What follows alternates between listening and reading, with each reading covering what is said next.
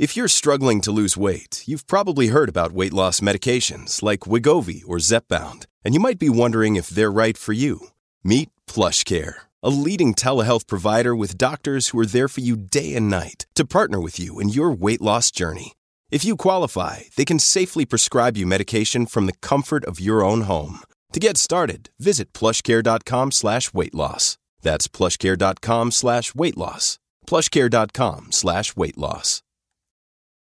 Families have a lot going on. Let Olly help manage the mental load with new cognitive health supplements for everyone 4 and up, like delicious Olly Focus Pops or Olly Mellow Pops for kids. And for parents, try 3 new Brainy Chews to help you focus, chill out, or get energized. Find these cognitive health buddies for the whole fam at olly.com. That's OLLY.com. These statements have not been evaluated by the Food and Drug Administration. This product is not intended to diagnose, treat, cure, or prevent any disease. This content may not be suitable for all audiences. Listener discretion advised. It was a very surreal experience, and the more I stayed there, the more nervous I became. Her messages to him were about hiring him to literally come and kill her parents, after making threats of killing them a few days before. The rest was a blur. I couldn't even remember getting into the taxi, but I do remember falling down the stairs, and she was above me, laughing at me. From Disturbed Media, join your host, Chad, for true tales of horror, bizarre happenings, and unexplainable events. This is Disturbed.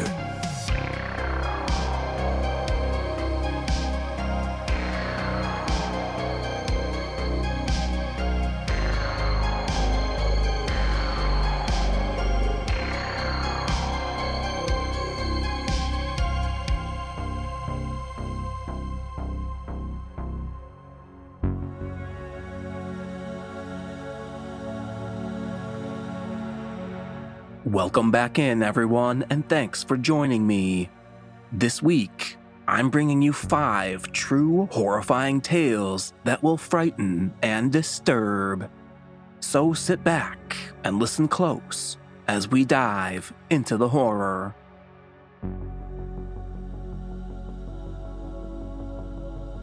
Now, one thing to mention before we get into it. If you listen to the show on Spotify, and I know many of you do because it's our largest listening platform, well, there's a cool new feature out on the app. When you go into an episode of Disturbed on the Spotify app, you can now leave a comment with your thoughts on that episode. You'll also be able to see other people's comments as well. It's a pretty nice new way for listeners to engage and give their thoughts on each episode. So if Spotify is your app of choice, go ahead and leave us your thoughts on the episode. Now then, let's carry on. We open the show hearing from Reddit user Ask Me About My Tie, featuring voice work by Matt Bradford, and we encounter the singing lady.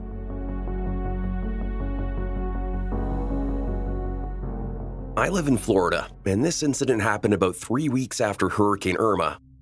Now, the July before, my ex and I had just finalized a divorce, and I moved into a gated neighborhood where every house was rented out by the same rental company or landlords. All 15 houses are bordered around a man-made lake, with the backyards facing the lake. But no one really has a fenced backyard. When you walk out your back door, you see the lake in front of you and your neighbor's backyards on each side of you. Now, everyone in the neighborhood seemed very close. You know, someone was always hosting a family-friendly party or barbecue or having people over to watch sports. I was, and still am, depressed about my divorce, so I never partook in these social gatherings. The only person I got to know was my next-door neighbor, Steve, an active Navy soldier with a huge love for guns. Now, Steve is the true hero in this nightmare. Now, my daughter Alice is 4 years old, and I get her every weekend. Alice's bedroom window faces the backyard towards the lake. I spoil that girl to death. She truly is my everything, and I count down the days to the weekend every week just to be with her. That's why I was upset when Irma came and I had to go almost 3 weekends without seeing her. The weekend before the storm, she was with her mom. Then, obviously, the weekend of the storm, she was with her mom. And on top of that, the weekend after, she had to be with her mom because my power was still out. And no AC in Florida is miserable. I mean, the humidity was so bad that week that I slept in my daughter's room the whole time because she had the only room with a window that faced the lake. I opened the window, exposing just the window screen so the wind from the lake could cool the room as much as possible while I slept. Eventually, the power came back and Alice started visiting me again like normal. And that was when the nightmares started. My daughter would complain about this singing lady and how she doesn't like her anymore. I thought maybe she was referring to one of my ex's friends or one of the teachers at her school. You know, maybe there was a teacher at her school that sang to the kids that she didn't like. That Saturday night, Alice woke up in the middle of the night screaming bloody murder. I ran into her room and turned on the light and I found her hiding under her covers. I asked her what was wrong, and all she could do was point to an empty corner of a room and say, "Look, look." But there was nothing there. She was acting as if she saw a ghost. After I calmed her down, she started to talk about this singing lady again. "Please tell the singing lady not to come back. Please, Daddy, make her go away." I mean, obviously she was having nightmares, right? I showed her that there was nothing in the closet and nothing under her bed, and there's nothing to be afraid of. She calmed down and went back to sleep. I went back to my room and quickly fell back asleep too. Couldn't have been more than 20 minutes before Alice comes running into my room screaming, "She's back, she's back." Alice absolutely refused to go back to her room, so I let her sleep with me. Well, the next morning, Sunday morning, I took Alice out to breakfast and we stopped by Target to pick up a baby monitor. I haven't used one since her mom and I were still married, but I wanted to easily be able to hear her if and when she started having these nightmares again, so I could respond quicker. After I set them up, I showed Alice how they worked to give her assurance that I could hear her and she was safe. Well, that night, she slept soundly, didn't make a peep at all. Well, the following weekend, Alice had to stay with her mother again because she caught a stomach virus from one of her little friends at school. It was Saturday night. I was sound asleep in my bed. Around 2 a.m. is when I heard it. A woman's voice humming a soft nursery rhyme through the baby monitor. The humming, soft singing got louder and clearer as the voice got closer to the monitor. I wasn't dreaming. I could hear a woman softly singing lullabies in my daughter's bedroom. Look, I've never been so scared and dumbfounded in my whole life. I was feeling a mixture of pure terror and disbelief. Then the voice spoke out. "Alice, sweetie, are you awake?" Adrenaline shot through my veins. I jumped out of bed and locked my bedroom door. I picked up my cell and called Steve from next door. He didn't waste a second. As soon as I got off the phone with him, I heard him storm out his back door screaming, "Don't you fucking move!" I ran outside and found him aiming a shotgun at a woman crouched outside my daughter's window, the one I had left open after Irma and never closed. Steve quickly dropped his guard when he recognized the woman. It was Jean, the neighborhood maintenance woman. Steve's wife came running out after him and confirmed it was her, but Jean played dumb. She said I wasn't singing and didn't even know my daughter's name. She said she was near my daughter's window because she was doing her weekly patrol for gators and thought she saw one approach her house from the lake. But bull fucking shit. She was singing, and she called out to my daughter by name. Yeah, it's true that there have been a few gators spotted around the neighborhood, and yeah, part of Jean's job was to patrol the lake at night every now and then, but at 2 a.m.? I obviously knew it was bullshit, and even though neither Steve or his wife called her out on it, I could tell from the look on her face that they didn't believe her either. Well, the next morning, I went over to Steve's house to thank him and tell him exactly what happened. He told me that Jean and her husband had been known to be a little cuckoo. This is by far the craziest thing to happen so far. Steve helped me install metal bars on Alice's window that afternoon.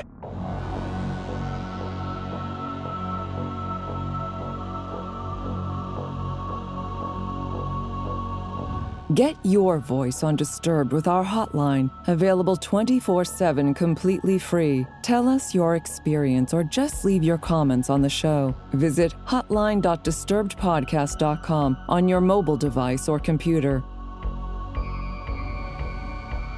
Up next, we hear from Reddit user Z4160, featuring voice work by Kiona Bashful Echo, and we have a creepy encounter in the forest.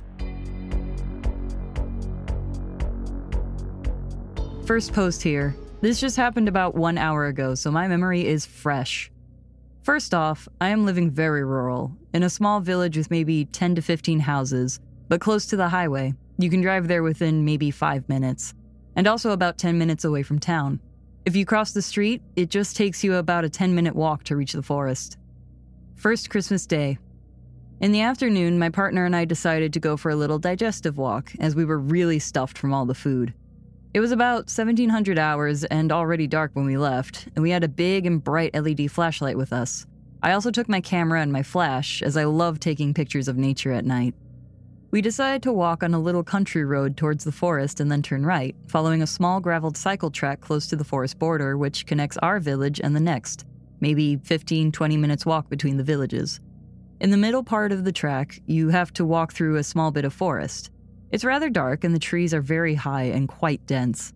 When we entered, I saw our flashlight reflecting on something and recognized a car being parked there on the side of the track, close to the trees. This struck me as odd, as cars are not allowed to drive there and the path is very narrow and hidden, so I was a bit cautious. My partner pointed the light inside the car and it seemed to be empty. I also noticed the windows were frozen, so it must have been parking there for a while. A bit in front of the car, I spotted a tree with an intriguing structure, and I asked my partner to point the flashlight towards it so I could focus better and photograph it with my flash. After I took a few images, my partner told me, there is someone standing behind us in the middle of the road. He's looking at us. Nobody was following us the whole way. I kept looking around and behind us occasionally because at this time in the evening and close to the border of the forest, there are boars sometimes. And it's mating season, so they are more aggressive than usual. Indeed, there was a man standing behind us, staying out of the flashlight's reach. He wasn't saying anything, just standing there and facing us. At first, I thought he might be startled, as it may seem a bit weird if someone's just taking photos around your car. It was not even legal to drive on that path with the car. I decided to get up and confront him from a distance, explain to him that I was just taking photos of that tree. He didn't react and just stood there. I then went on to ask him if he needed some light, and he replied that wasn't necessary. It was odd, but I was still calm, sure about there being a normal explanation for his behavior. Nonetheless, my partner and I decided to just get the fuck out and followed the path leading to the next village. It was maybe 5 to 7 minutes until we reached it. I remembered the letters on his license plate, not the numbers though, unfortunately, and Googled it, and it turned out that he was from a city about 6 hours away from our village. Mind you, the country I live in is in a very strict lockdown right now, so you are only allowed to travel, even by car, if you have very urgent reasons. After we reached the first lantern of the next village, we looked back and observed the car driving a bit out of the forest, turning around, and going back inside. I was able to see that he parked there again and turned the lights off. He didn't leave the forest. We then went home on a much longer way than initially intended, as I didn't want to go back there for obvious reasons. Our flashlight battery died on the way, and my phone battery was low, so I didn't want to call the police back then, but I called them as soon as I arrived home and gave them all the details. Big regret that I didn't memorize the whole license plate, but it was just so surprising that I seriously didn't think about it. Also, it only occurred to me as really strange when I thought about the frozen windows and that he could impossibly have walked behind us, plus him having no light and not responding. He did seem to be sneaking up on us when I sat down to take the photo.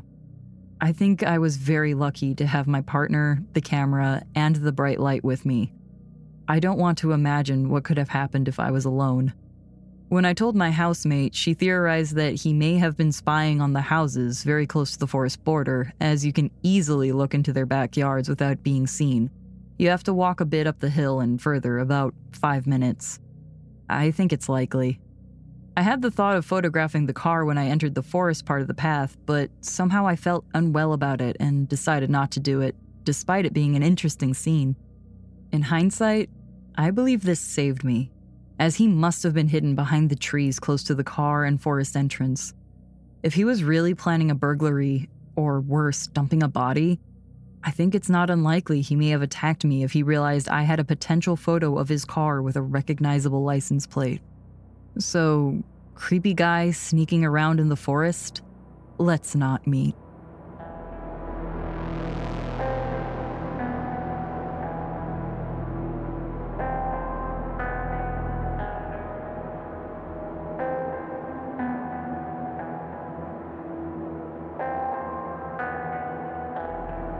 Looking for even more Disturbed? Join us on Patreon for ad-free listening, shout-outs, and Disturbing Calls bonus episodes at patreon.com/disturbedpodcast. Apple users can subscribe to Disturbed Media Premium directly in the Apple Podcasts app. Next up, we're checking in with Reddit user Tanya Hylian, featuring voice work by Tanya Eby. And we have an unexplainable bathroom glitch.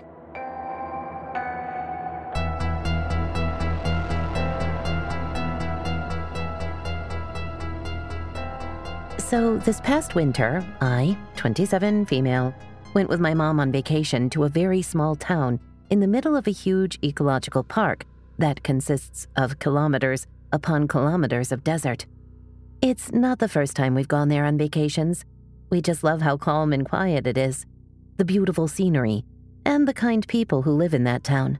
Now, since it's a very small town, there's just one hotel with 5 rooms and 3 bathrooms. 2 of the 3 bathrooms are inside the restaurant that's attached to the hotel. And to get to them from any of the rooms, you have to pass various sets of doors. Because of this, at night we only used the other bathroom, which was a metal door on the other side of a small patio. I remember that first day at the hotel I went to the bathroom, and when I tried to close the door, I couldn't close it fully because there was a crack on the wall the door was attached to. There had been an earthquake a few years prior, which was probably the culprit for this crack. Since the last time we'd stayed at that hotel, many years ago, it wasn't there. As a result, we had to tie a string from the lock to a nail in a wall inside the bathroom in order to close it. And even then, it never fully closed. It annoyed me, but we weren't paying much, and we were the only ones staying at the hotel anyways. Well, here's how the glitch happened. It was our 3rd day staying at the hotel, and we had just come back from a walk up a nearby mount. Very small, the walk barely lasted an hour. It was still fairly early at night, around 10 p.m., and my mom said she was going to get ready for bed. I told her to go ahead because I wanted to stargaze for a little while, taking advantage of the cloudless sky. I did so for about half an hour or so, before deciding it was time to also get ready for bed. I went to our room, got my toothbrush and toothpaste, and then went to the bathroom. As soon as I stepped inside, everything felt off.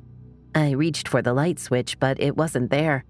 I searched for it to no avail, and then, when my eyes got used to the darkness, I saw it was on the opposite wall, the one that had a crack.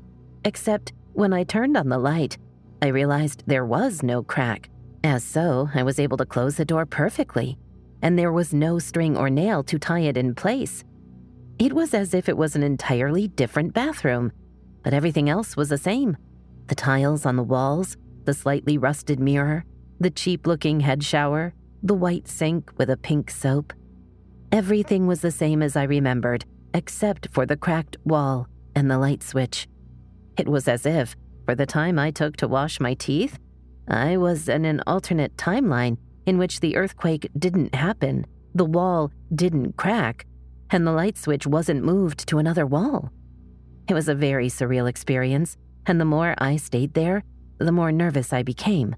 So I hurried up, turned off the light, and pretty much sprinted towards my room. My mom was already asleep, so I decided not to bother her, but it took a while before I could sleep because I was feeling very unnerved. The next day, with sun now illuminating everything, I went back to check on the bathroom that had scared me so much the previous night. But it was exactly as it should be, crack and all. I haven't been able to make sense of this situation, despite how much I've thought about it.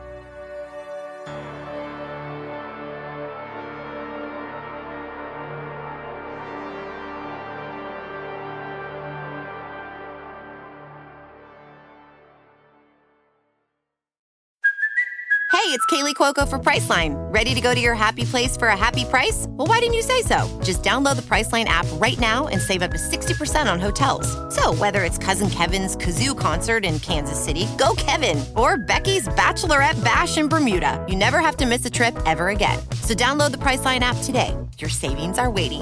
Go to your happy place for a happy price. Go to your happy price, Priceline. Hi, I'm Daniel, founder of Pretty Litter. Cats and cat owners deserve better than any old-fashioned litter. That's why I teamed up with scientists and veterinarians to create Pretty Litter. Its innovative crystal formula has superior odor control and weighs up to 80% less than clay litter. Pretty Litter even monitors health by changing colors to help detect early signs of potential illness. It's the world's smartest kitty litter. Go to prettylitter.com and use code SPOTIFY for 20% off your first order and a free cat toy. Terms and conditions apply. See site for details. This episode is brought to you by Shopify. Whether you're selling a little or a lot, Shopify helps you do your thing, however you cha-ching. From the launch your online shop stage, all the way to the we just hit 1 million orders stage. No matter what stage you're in, Shopify's there to help you grow. Sign up for a $1 per month trial period at shopify.com/special offer, all lowercase. That's shopify.com/special offer. You're listening to Disturbed. Now, back to the horror. Next up, we hear from Reddit user CL Cliff, featuring voice work by Rhiannon Mauschel, and we meet our witchy friend.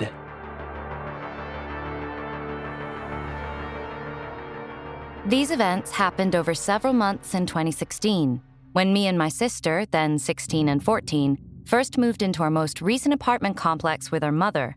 We now call it the apartment complex from hell because there were so many incidents like this.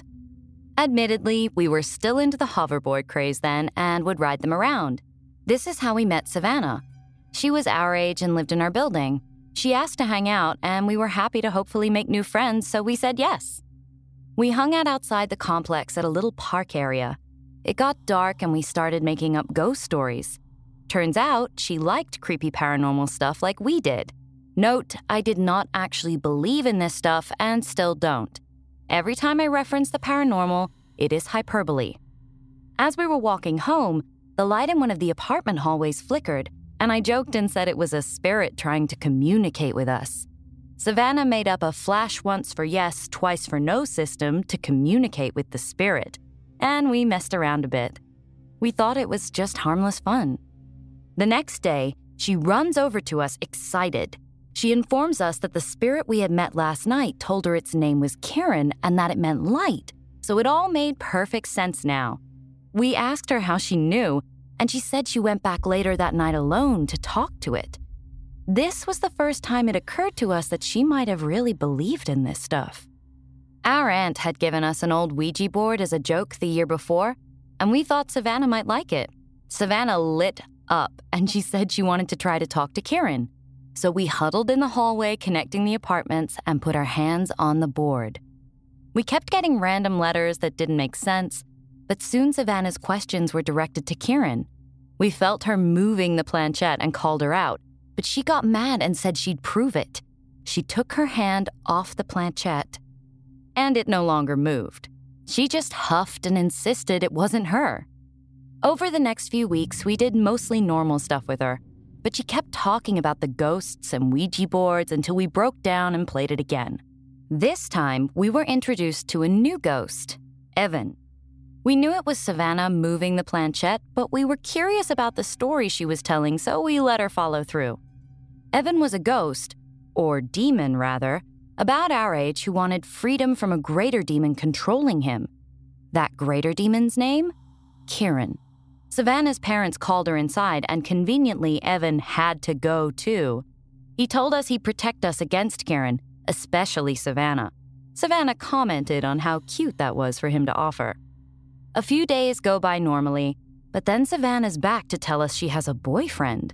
We are happy for her until she tells us his name is Evan. We're wondering what the hell she's talking about, and she explains that while sleeping over at another friend's house, something had tugged off her shorts while she slept. She'd woken up and heard Evan's voice. Then he'd visited in her dreams and asked her to date or something like that. She'd said yes.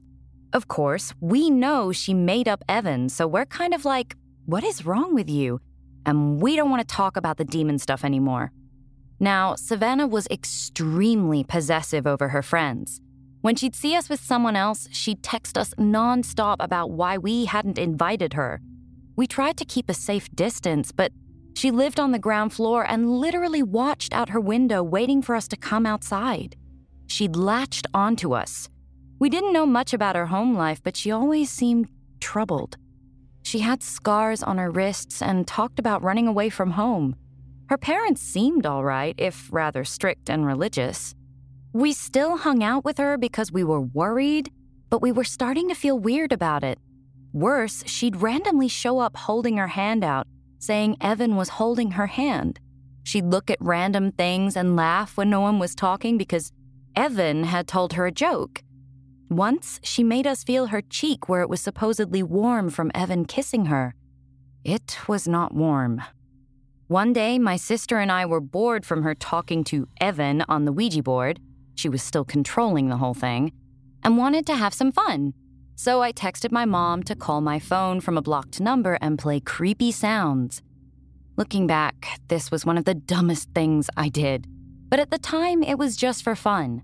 My mom made the call and I put it on speaker. Savannah is living for it, especially when my mom played a track from a scary movie about a ghost. My mom took it a step further and threw a banana off our third-story balcony for us to see. Savannah said it was a sign that Kieran was winning. We had no idea of the fire this would light in her. We were about to tell her it was a prank, but again, her mom called her inside. She found us again the next day, and I came clean about the prank. She laughed and said there was no way we could have done that. I said, no, my mom literally did all of it. Well, Savannah had told her friend about it, who told her that yellow objects, like the banana, were a sign of the devil and seeing them meant the devil was hunting you. This was all she talked about for a while, but since nothing else happened, she gradually forgot. Things went back to normal for a while. Until Autumn moved in. Autumn and Savannah connected instantly because of their history with depression.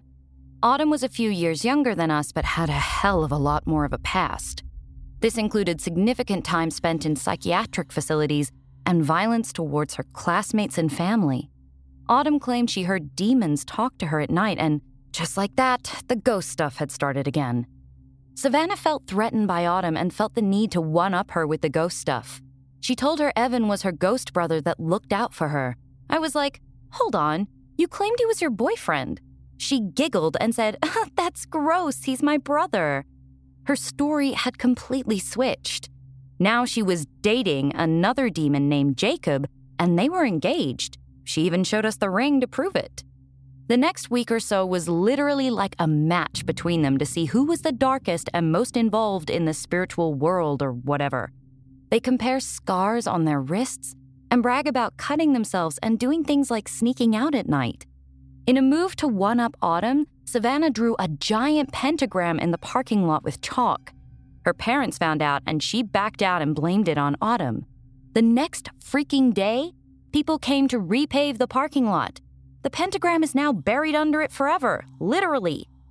Savannah moved on to saying her friend had found Jacob's body and was going to put his spirit back inside it. Savannah continued to take advice from this friend, who fueled everything she did. Savannah now said the friend was teaching her witchcraft. We mostly avoided her at this point, but she'd ask us to do things like make holy water with her and try and summon her a familiar. From that point on, she insisted she was a fire witch and walked around wearing all black with Halloween-like makeup on her face. She and Autumn frequently snuck out together, and occasionally we'd see cop cars at her house. My sister and I were avoiding them both, but now we get fiery texts from both of them if we hung out with other people, especially our guy friends. Once, they saw us get home and stood in the parking lot pretending to be possessed. Autumn also cut off all of her hair and claimed to have tried to kill her teacher. My sister and I knew it was bullshit, or at least we hoped, but Savannah took it so seriously. She'd go around telling neighbors of terrible crimes she committed or wanted to commit. She'd even told us that when she'd first seen us outside with hoverboards, that she'd wished for them to blow up. One day, we again saw the police come to her door, and the officers had jackets that said they were from the Juvenile Justice Department. Her mom pulled me, my sister, and our mom aside to explain what was going on.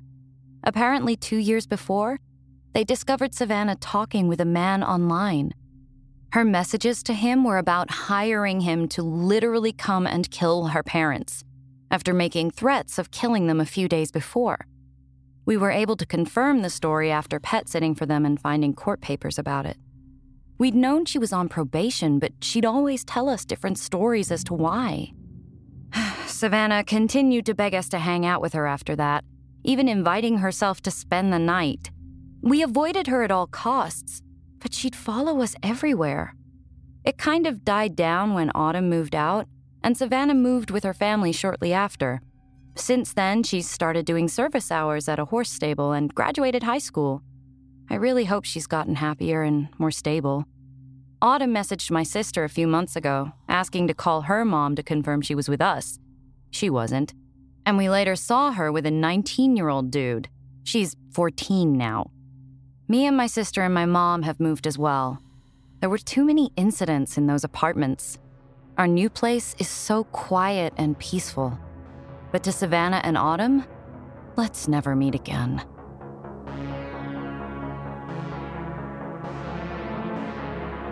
You're listening to Disturbed from Disturbed Media. And finally, we close out the show hearing from an anonymous Reddit user, featuring voice work by John Patnode, and we barely survive our Tinder date.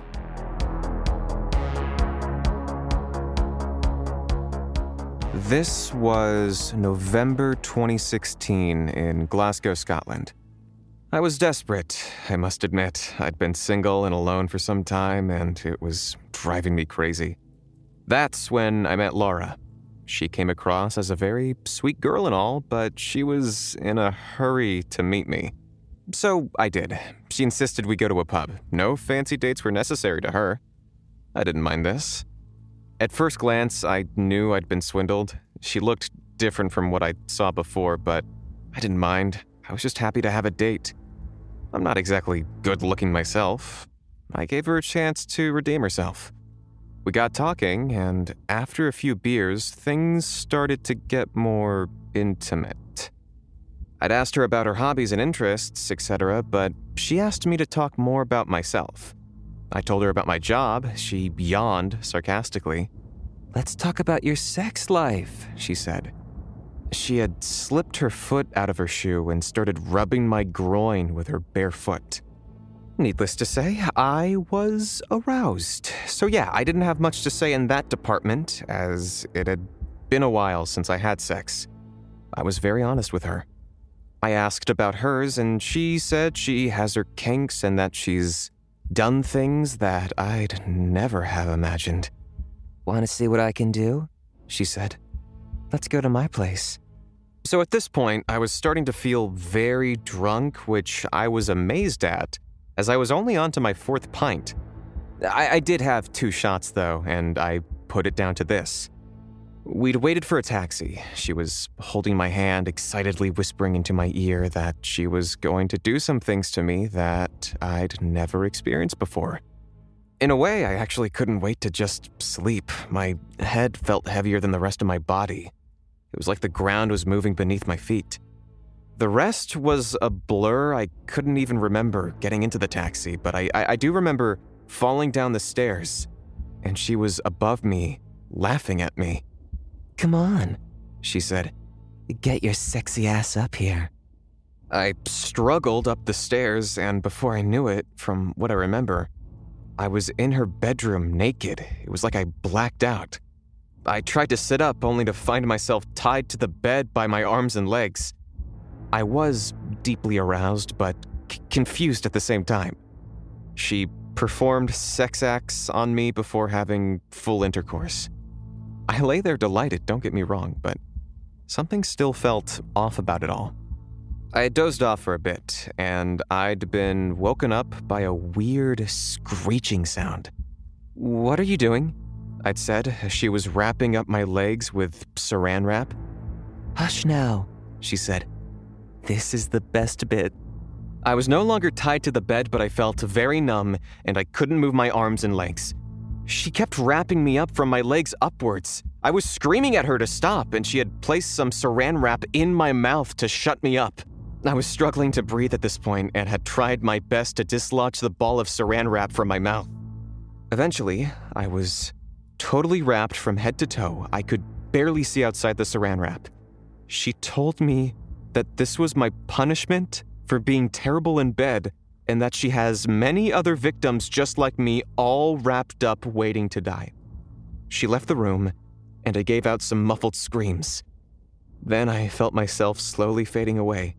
I woke up to what was now the next day, now able to breathe. This time, there were people looking at me. They'd removed most of the saran wrap and had resuscitated me. I wasn't aware of this till they told me. It had turned out that I wasn't actually in Laura's flat, but an old-fashioned hotel. The police were all over me, asking me questions about what had happened. I attempted to show them her Tinder profile, but she had deleted the page. I am grateful to my rescuers that had saved me, but forever traumatized by this incident, and I end up with panic attacks when I see people that are similar to her. It took me a few years to finally trust people enough to go on dates, but I am still on the road to recovery mentally. I'm just glad that I'm still alive, but wondering if she's still out there, and if there are others like me that didn't make it.